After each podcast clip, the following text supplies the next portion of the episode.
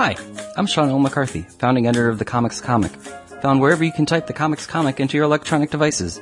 Welcome to Last Things First, the show that asks comedians about the historic lasts and firsts in their lives as their comedy careers have blossomed, from young people with dreams to adult people living those dreams, or still dreaming. Questions both big and small are asked and answered. It's hopefully both amusing and illuminating. Cue the bugle sounds and put your puns where we can see them, because Andy Zaltzman is my guest today. Zaltzman is a critically acclaimed comedian in the UK, where he's been performing at the Edinburgh Festival Fringe since 1999 and collaborating with John Oliver since 2001. They created the hugely popular podcast The Bugle in 2007, only stopping earlier in 2016 when it became acutely apparent that Oliver's Emmy-winning work on HBO's Last Week Tonight had made him too busy to continue working with Zaltzman. Zaltzman is relaunching The Bugle on October 21st, 2016, with a rotating lineup of all-star guest co-hosts featuring comedians from around the globe. He also has brought his interactive political comedy show Satirist for Hire to the United States for the first time. He'll be taking requests in advance from audience members via email and performing unique satire for audiences across North America in the month leading up to the 2016 elections. Zaltzman sat down with me after his New York City tour stop to talk satire, cricket, puns, and more. So let's get to it!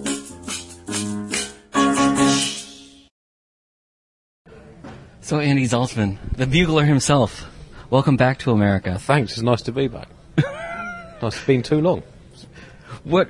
How does this compare to the first time you visited America? Well, the very first time I came to America was 2003, um, way before bugle time. Um, You were a, a young lad. I was a w- mere whippersnapper. Um, and I did a s- short run. It was like a best of the Edinburgh Festival season put on in a 80 seat room. oh, in Soho? Oh, God, I can't remember. It was like an NBC performance space somewhere down uh, at the bottom of Sixth Avenue, I think. Right. And um, there were about sort of five British. Uh, well, in fact, I say British. One was Australian, and there were some Canadians. But but uh, people based in Britain who'd been at the Edinburgh Festival, and we all did sort of four half hours over a week. It was a bit weird, but uh, it was good fun. I've got yeah, a bit of time to look around, look around the city. Then What was your What was your impression of of America then? Uh, well, I don't know. Can you get an impression of America from just coming to New York? Are they essentially two separate universes? Billions of people have in Right. the past. Um, oh, I, well, I liked it. It's very. Uh, well, I guess coming from London, it's. Um, I don't know what what would happen if London had grown upwards instead of outwards. I guess, but um, yeah, it was exciting. What What kind of aspirations did you have for your career at that point in 2003?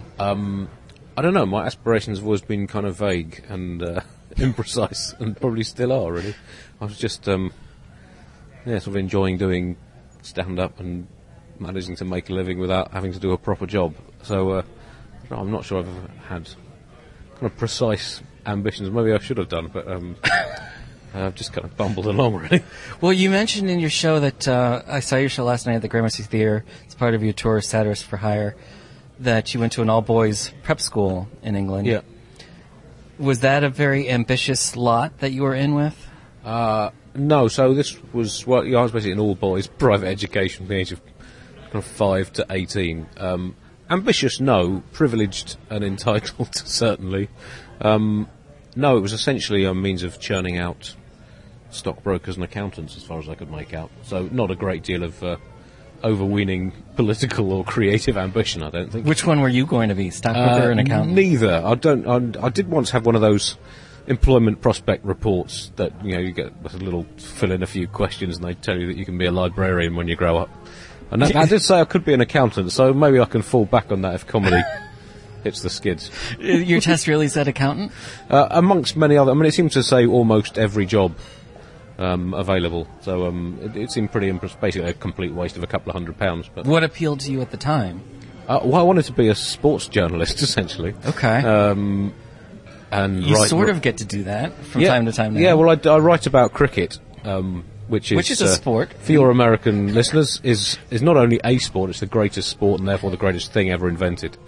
and you could have had it here in America, and you blew it. Um, it was quite popular in America for a bit. For a while, Philadelphia had one of the best teams in the world. But um, you made the wrong decision on your sports. we turned Much it as- we turned it into baseball. yeah, much as I like baseball, it's clearly inferior. But um, uh, yeah, so that's what I wanted to do really, and I kind of got into that via comedy in the end. When was the transition from sports journalism to comedy? Was it the Oh. first pun you heard? Uh, no, not really. The first pun I heard was probably in the womb because my, my father is not afraid of the pun and um, fears not the infernal breath of the pun.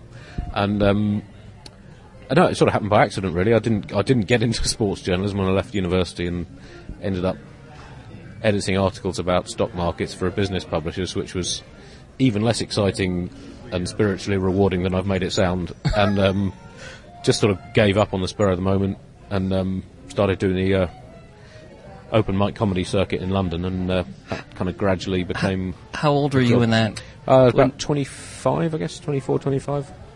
Was there a moment when you're in the editing room when you're just like, I've had, I can't do this anymore? Uh, well, after about five minutes on day one, I think, um, I managed to hack it for just under a year. Um, so from the first five minutes to Yeah. year one, that was a, that was yeah, a waste a of year of drudgery, or yeah, it was. Um, yeah, I, I mean, I guess it taught me a valuable lesson, and that was that I didn't really want to do a job that I fundamentally hated. So um, I managed to get out of it and uh, find something a bit more rewarding. what made you think that open mic comedy uh, was the next step? for you? Well, um, I'd had a bit of a go at comedy when I was a student in a student venue. Then uh, went up to the Edinburgh Festival mostly just to watch. The year that I left university and did three open mic gigs that went so badly that I gave up and thought I'd probably never do it again. And then it took me another about another eighteen months, and then um, a friend who was a stand-up and my my girlfriend now wife uh, persuaded me to have another go at it, and um, so I guess it had been slightly stewing away in the background for a while, but I'd not really thought of it as a potential career. no, did Career you doesn't. Career makes it sound more planned than it has been. I don't know what the correct term for it is. did you know where to go to start? Uh, I was told where to go by certain audiences, um, but um, well, no, there was quite a big open mic circuit in London at, at the time, so you could do gigs almost every night of the week, just little five-minute spots, and some of them were good and some of them were less good, and um, so it was quite a good time. So this was sort of '99. I started. And then started doing student gigs. That's where I met John Oliver doing uh, a load. Well, I'd met him before, but that's where we started working together, doing a lot of gigs in student unions around Britain. And um, uh, yeah, so it was quite a, a good time to be starting in stand-up. I think there were a lot of a lot of opportunity for stage time, uh, if not necessarily money. And um, but that sort of, I guess, got you uh, sort of taught you how to how to do the basics and um, yeah, a bit of a launch pad. How would you describe your comedy at the time that you met John?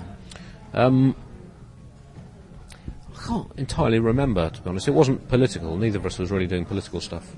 Uh, it was more surreal, a bit whimsical.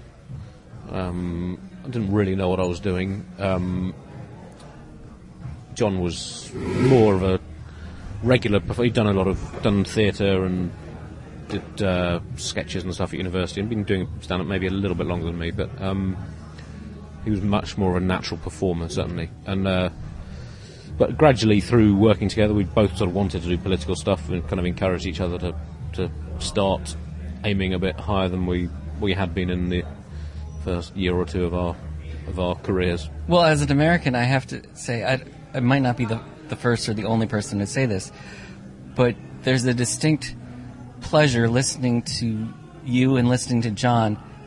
How you have, it seems like you've melded. Right. At some point, the minds have melded, the cadences. Right. Yeah, we did. It's almost a, like I could. we spent a lot of time together. Um, I the- hear, I hear you when I listen to John. I hear John when I listen right. to you. Yeah. Um, I'm not sure our uh, respective accountants would see much similarity, but um, uh, we yeah, but spent they a lot came of from that prep school you went to, We so spent- that's full of we, uh, privilege. We um, we spent a lot of time together, in uh, I guess the formative years of our careers. I think we had quite similar approaches in a lot of ways, even you know, before we met. So um, uh, yeah, it was always really good fun working with him. So we we worked pretty closely together for five, six years before he came out here for the Daily Show. Were you uh, were you also working the same day jobs together? No, um, I don't know if John ever had a day job. I mean, I had my one day job for a year and then sort of freelance for a bit while I was starting out in comedy. Um, but uh, no, I think he managed to avoid the horrors of the day job. What was yours that you had that for that first year? Uh, uh, well, it was more kind of editing articles, Okay. And um, I had a job transcribing interviews with politicians off the television. Ah, Um, it's a good gig well, for for your paying the bills non-comedy yeah, gig. um, and um, not I a lot of I hard work, I was it's watching Trump in the debate, the first debate, um, while I was here, and uh, if you transcribe what he said, it would essentially make no sense. It would be like a series of cryptic crossword clues strung together incoherently. And we had a, when I was doing this job transcribing interviews, our deputy prime minister at the time was a chap called John Prescott, and he made even less sense than Trump. And really, if you couldn't see his face, you had no idea what he was talking about. and he was deputy prime minister. And I don't know quite where he learnt to speak. Uh, it didn't appear to be either in England or planet Earth, but you know, he managed to make himself understood just about. That's what they said about. They've been saying about Sarah Palin too. I Right. believe the terminology they came up with was word salad. Word salad. Yeah, that's nice. What, did you just kind of pick words randomly and dump them on a plate?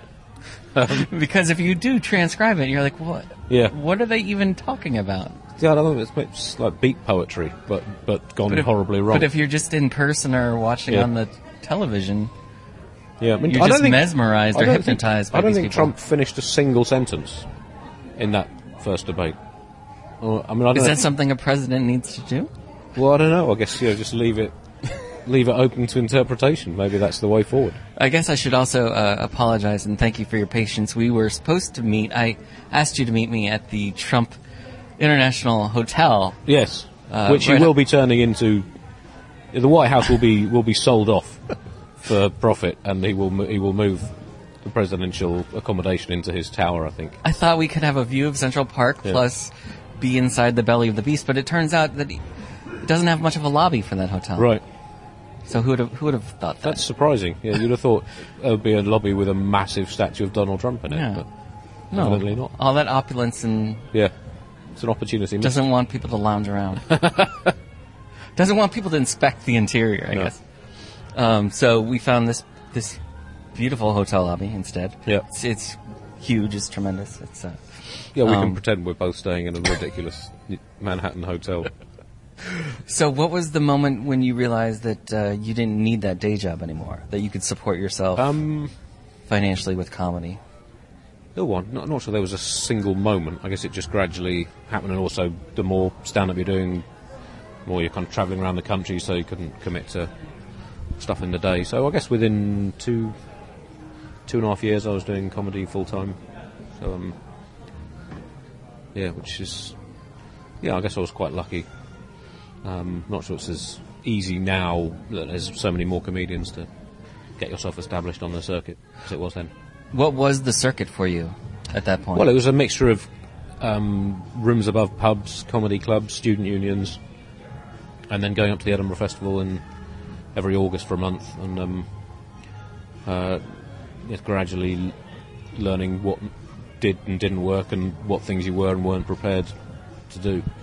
that's that's really the singular difference between comics in the UK and comics in the United States is the the power and the allure of Edinburgh Yes, because it it Edinburgh forces you to build an entirely new show each year yes. Um, if you want to go. it's great for that. And um, so after two and a half years, I did my first hour-long show, which was um,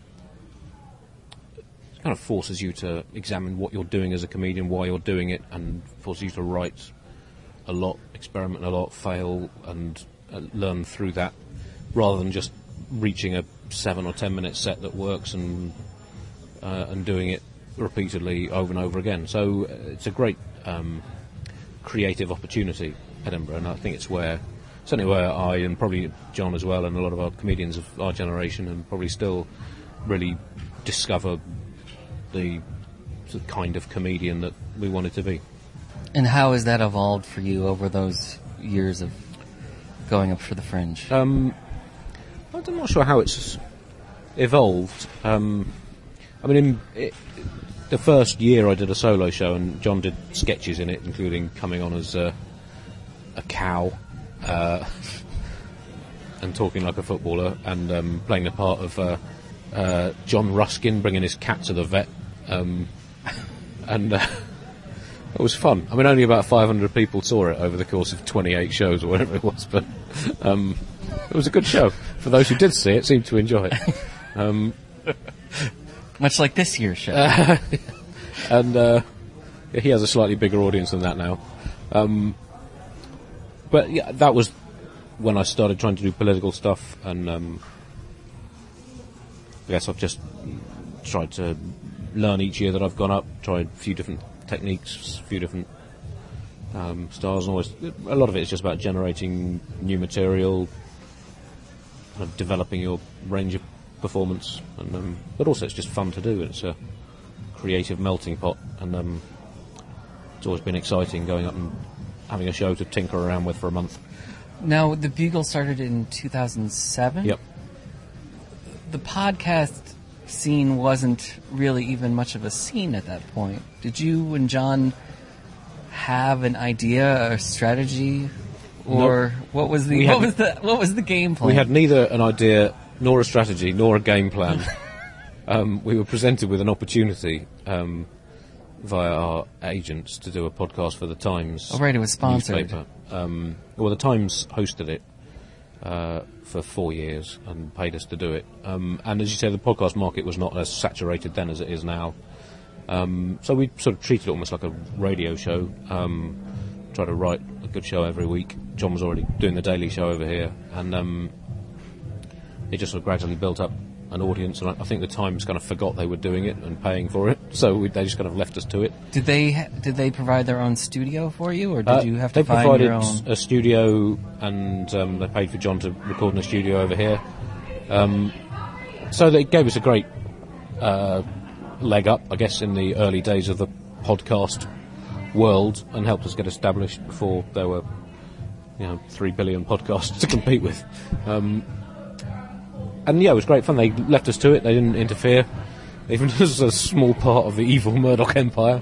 Um, so uh, yeah, we were lucky really, and um, uh, and we could do whatever we wanted. It was great having that kind of not only a weekly deadline, but also kind of total creative freedom. Whereas the radio stuff we'd done on BBC back home was, um, very tightly edited and tightly scripted, and we tried to make every line work.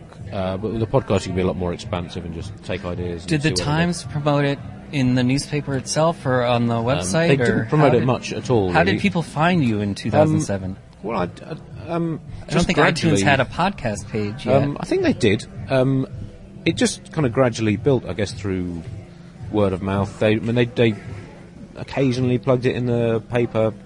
I briefly wrote a column for them that had a little um, note at the bottom saying I was doing this podcast, and um, was it about but it- cricket or it- politics, or what was your column? uh, it was kind of weekly political comment. I only did it for a couple of months, and then they decided they no longer required my services. and then they didn't really they didn't really do a lot to promote the podcast, but it they you know enabled us to gradually build up an audience through word of mouth and people gradually finding it, and um, it sort of built over the years. how how were you and John able to put so much of it together on a regular basis? Um, well, I guess we or was uh, it? How much was was improvised? How much was Uh, how much it was- preparation was involved? There was quite a lot of preparation and quite a lot of writing. We were recording in the sort of early years. You know, I mean, you didn't have so. the equipment we have now. Uh, um, uh, no, we were in we were in Seriously though, it was different. Yeah, it was a different time it was- technologically. yes. Um, well, like I say, we almost did it more like a radio show than a podcast. It was well, kind of professionally produced, and Mm-hmm. uh, so we would write separately. We'd uh, talk a couple of days before the recording, agree what stories we were going to cover, and then um, write separately. And then at the recording, just try and make each other laugh, I guess, and try and surprise each other with different angles we weren't maybe expecting. And um, I guess the fact that we'd worked together for so long before John came here, we had a, I guess, kind of natural rapport that worked, even though we, you know we were down a phone line across the Atlantic. When when John took the job at HBO, there. At what point did did you realize it was going to be difficult to continue the Bugle as Well, as it originally um, was? I don't know. Uh, it, I guess it gradually dawned on us that it wasn't going to work. I mean, initially John thought he might even have more time than with the Daily Show because it was just weekly. But um, you know, he's very hands-on with sort of every aspect of the HBO show, and it um, um, obviously cut into his his prep time. So um, so sadly, he's had to retire from the Bugle now, settle down and get a proper job. Um, he's got a hot dog stand in Manhattan somewhere. So When when was the first moment you thought that you could resume it in some form, either on your own or as it's going to be the case in October with rotating guest hosts? Um, well, I guess when it became clear that John couldn't commit as he wanted to commit, because he always wanted to keep doing it, and I Mm-hmm. said to him often, you know, if you can't do it anymore, uh, then know I don't mind if you if you want to stop.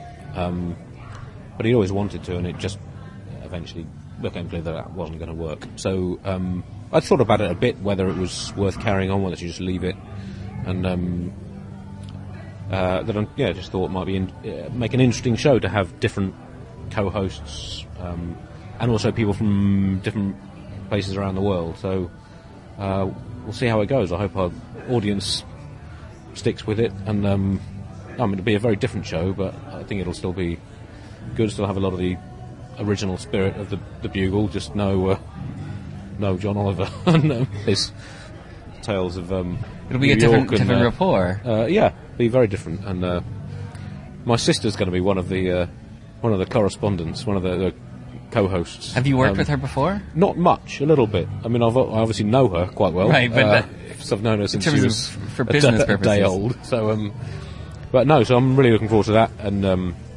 and uh, yeah, I think it'll be an interesting experiment, I guess, and I think I think it'll work. Well, what you what you're doing right now on tour in America is also an interesting experiment. The Satirist for Hire, Yeah. where it's essentially mostly, if not all, by request. Yes. So. When, when was the first time you did a Satirist for Hire So show? I first did it in London in uh, autumn or fall, as you incorrectly call it. It's autumn uh, of 2013. I did a run at the Soho Theatre. Then, well, fall has so many different Uh, connotations as a word. Autumn is only one thing. yeah. Um, so um, then I did it the following summer in Edinburgh. So I did it for a couple of weeks in Soho. Then didn't do it for almost a year. Then I toured it around Britain, and I've, since then I've done it kind of monthly in London and sporadically elsewhere. And the, the format of the show is that people email me in advance, so the show has an email address, and they can email the topics they want me to satirise in the gig they're coming to. So it's quite an interactive show, as you've seen. There's quite a lot of chat with the audience. Right. Gets through a lot of different issues, ranging from the big political issues to just personal gripes, personal problems, and um, Right, yeah, it did devolve life advice. It, And um, it also seems somewhat like uh, a proactive uh, attack on heckling. right, yeah, you yeah. said no. Please email me in advance. Yeah, yeah. Anything you want to know, and I will say your name Yeah. and address you. Um, but it's interesting o- over here. The two shows I've done here so far on this tour, and Washington DC and uh, and New York, I've had more emails than I've had for any show I've ever done. Uh, Partly because the venues are slightly bigger, but um, people really seem to have got into the spirit of it and uh, getting a massive range of of topics. People clearly think about it quite a lot, ranging. You know, we get asked to satirise the American uh, Revolutionary War, and um, obviously a lot about Trump, stuff about you know, the global situation, about Brexit, and then personal stuff. Like oh, a lot of people seem to bring people on first dates to my shows for some bizarre That reason. happened last night in New York. yeah. Um, so it's a great fun show to do because it, it, it swings wildly from you know, political satire to absolute nonsense and back again, and uh, and it's constantly different. Obviously, there's routines that fall into things people have requested, and um, obviously not everything that I've written brand new for the show works, but I can balance it out, I guess, with with existing routines. And, Right. um, but people seem to enjoy watching it and the interactive nature of it, and um, it's certainly fun to do as a as a comedian. well, that's what I was going to ask. Is, is there something in, in your brain that it that it hits Like the challenge of yes. it, or Well, yeah, I guess I'm, I'm, I'm obsessed with sport, as uh, I've probably made clear during the show. Um, even uh, I even like your strange American sports, um, and this show is almost the closest that I've found stand-up comedy can get to being like sport, in that it's a mixture of preparation and improvisation, of kind of you know uh, the sort of spontaneity and um, stuff that's been written in advance, and uh, constantly having to think and adapt uh, and react, uh, as well as using your what you might call core skills in sport. So it's, Right. um, maybe that's I've found a way of. It's the closest I'll get to being a professional sportsman, having been blessed with no sporting talent whatsoever. I've managed to artificially create something that vaguely approximates it through stand-up. yeah, it's almost as if you're a goalie and you've given people footballs Balls and to said, shoot at me as hard said, as yeah, possible, yeah. go to the penalty spot and, and and have your best go Yeah. at me. I guess it is. Yeah, it could be considered like that. Yeah. And you're the goalie, you're Yeah, blocking them. Um, you even got some emails during the show, Yes, that doesn't usually happen. Often because I don't. and I don't want to encourage I that. no, I don't want to encourage that. But I think I had in the end, in between when I entered the building about an hour before the show or so, and the end of the show, ten more emails came in. So um, which is faintly ridiculous. Uh, but um, Well, at that point, it almost becomes like the the the nightmare scenario for any comedian, which is meeting somebody and they go, "Oh, you're a comedian. Tell me a joke." yeah, yeah, yeah. It's like, well, no, give me Well, give that. me a little bit of time to prepare something. I had that in a in a bar I went to in, in Brooklyn. I just went to have a quiet beer to relax after the show last night, and uh, got chatting with a, a guy at the bar. Just and said, you know, and he said, "Go on, then tell us a joke." I think, "Oh, come on." I've just done two and a half hours on stage. I'm I'm done. Got no jokes left. right, you have a stage, you have tickets. If people want to request That's right, jokes, yeah, yeah. they should come to you. um, how do you how do you go about building building your set list for for a show like this? Well, a lot of it depends on what people have emailed in. I found it slightly tricky the, these first two in America. 'cause I've had so many emails prioritising the ones that to sort of build the show around. Obviously, some Right. some you can do quite quickly. They're sort of short questions. You can give you know one or two joke answers to them. Others, you know, dealing with the election. There's obviously huge range of issues to, that you can deal with on that. So um, I try to order them in a way that it's got some of that balance between the serious and the, the less serious uh, through the show.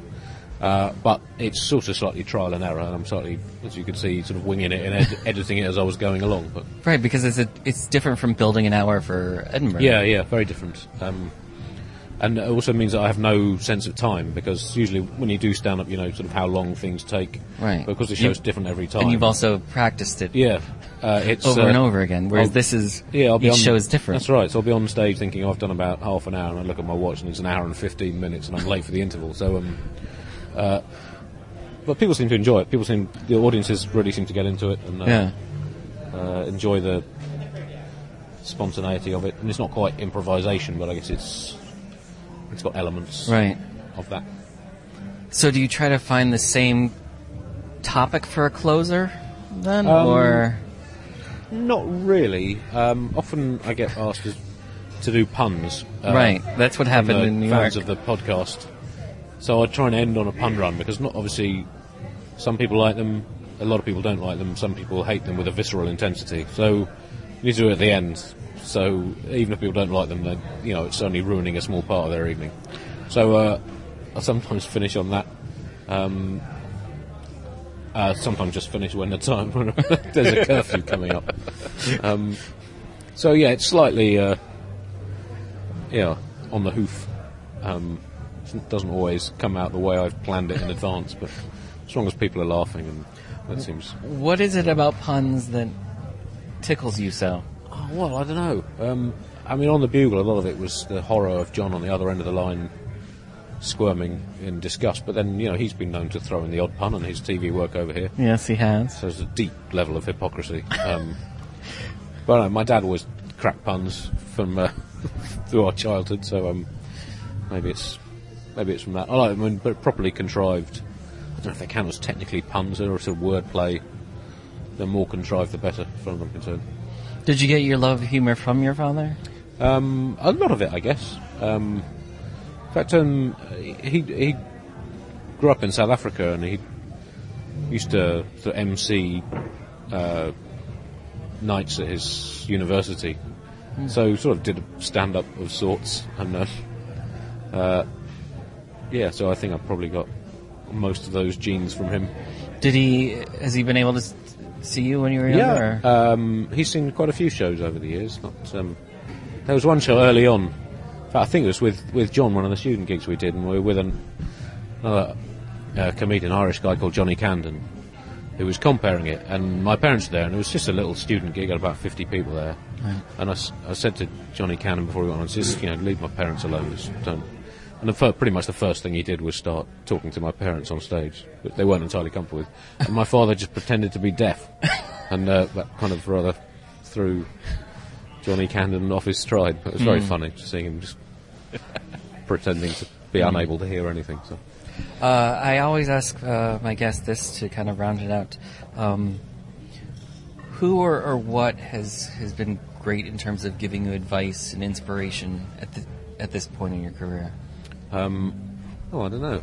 Well, uh, so up, up to this point, or Yeah. um, I don't know. I learnt. Um, Now that you've been in it for a while, yeah, like, I'm what, not sure what, I'd say what one- or who keeps you going? Oh, no, probably the fact that I have uh, children to feed, and um, and my my wife, who was a lawyer, has uh, now doing a doctorate, so has become a student. So I've become primary breadwinner, which is not necessarily a status that I naturally fit into. So um, So you don't need words of wisdom or, No, or advice to um, carry you. yeah, Just- I've been I've been with my wife since my pre-comedy days, and she's always been immensely supportive. As I said, I can't remember if I did this in the gig last night about how she's given me nothing to work with as a comedian because she's, you know, you want to have a you want to have troubles problems in your relationships, give you ample material traditionally, but she's failed on that count. Has there been any recent advice or, or mottos that you come across though that Um, that's helped you? no, not um, not really. Not, Okay. I, don't- I don't think so. I've just kind of bumbled along. some things have happened and some things haven't, so it's been slightly unplanned and uh, So on Formless. so on the flip side of that, if a if a young or a new would be comedian comes up to you and asks you for advice, Right. What's the first thing you tell them? uh, oh, don't be afraid to fail. Um, you need to um, embrace embrace that. Uh, do as much stand up and watch as much stand up as possible if stand up's what you want to get into. Um, and I think the best comedy always has a uh, honesty to it. It what you know, it's what you know. It can be any sort, but it just have to come from the the soul, uh, as you, uh, I suppose, in a way. Um, so don't fake it. That's all I'd say, essentially, and um, enjoy it. That's uh, it's very hard to do good comedy without enjoying the the process of creating it and performing it. Puns or no puns? Puns or no puns, I'd probably advise against puns. uh, they're, um, they yeah, I, did, I, I they come at realized I, I, didn't prepare any for you, so so I don't Yeah. feel right asking you for any. so uh, the Satirist for Hire tour, where where where is that taking you for the rest Uh, of well, the from here, uh, Philadelphia, Chicago, Portland, Seattle, LA, uh, Boston, good planning, Toronto, San Francisco. As you can see, there's a bit of a glitch in the uh, ge- geography of that. Uh, all the dates and details are on uh, my website, uh, andyzaltzman.co.uk. and have you been to all of these cities before? No, uh, I've been to Boston, but none of the others. So, um, uh, yes, excited. Um excited to see see Do you, do you have more of expectations of Um, seeing the rest well, of the country? Well, I've heard good and bad things about LA, and mostly good things about the other places. so um, um, I'm excited. I want to, and hopefully see some more sport. I went to my first baseball game here in New York the other day, and wanting to see a bit more baseball have you, before have the you season already ends. have you already built in more sightseeing into the Um, rest of the schedule? I'm not quite sure yet. Um, uh, also, the I Bugle, said it both ways for you. The Bugle will be relaunching whilst I'm here on the, uh, the 21st of October, so I need to, uh, uh, with uh, Hari Kondabolu, who's going to be doing the first episode, so we'll be um, doing a bit of writing for that. And uh, I don't know, sightseeing, probably have a bit of time, but um, I'm mostly fielding emails from people asking crazy things for the gigs. So, yeah. All right. Well, enjoy the rest of America. Will do. And allowing me to see your show. It was, it was really fun. Thank you very much. Thanks, Cheers. Andy.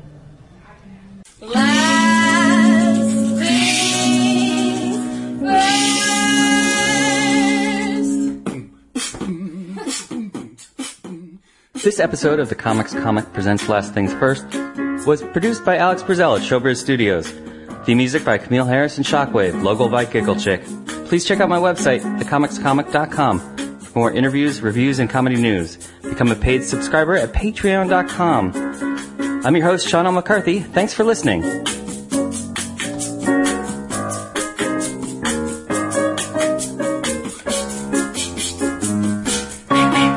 Last things first. Last things first.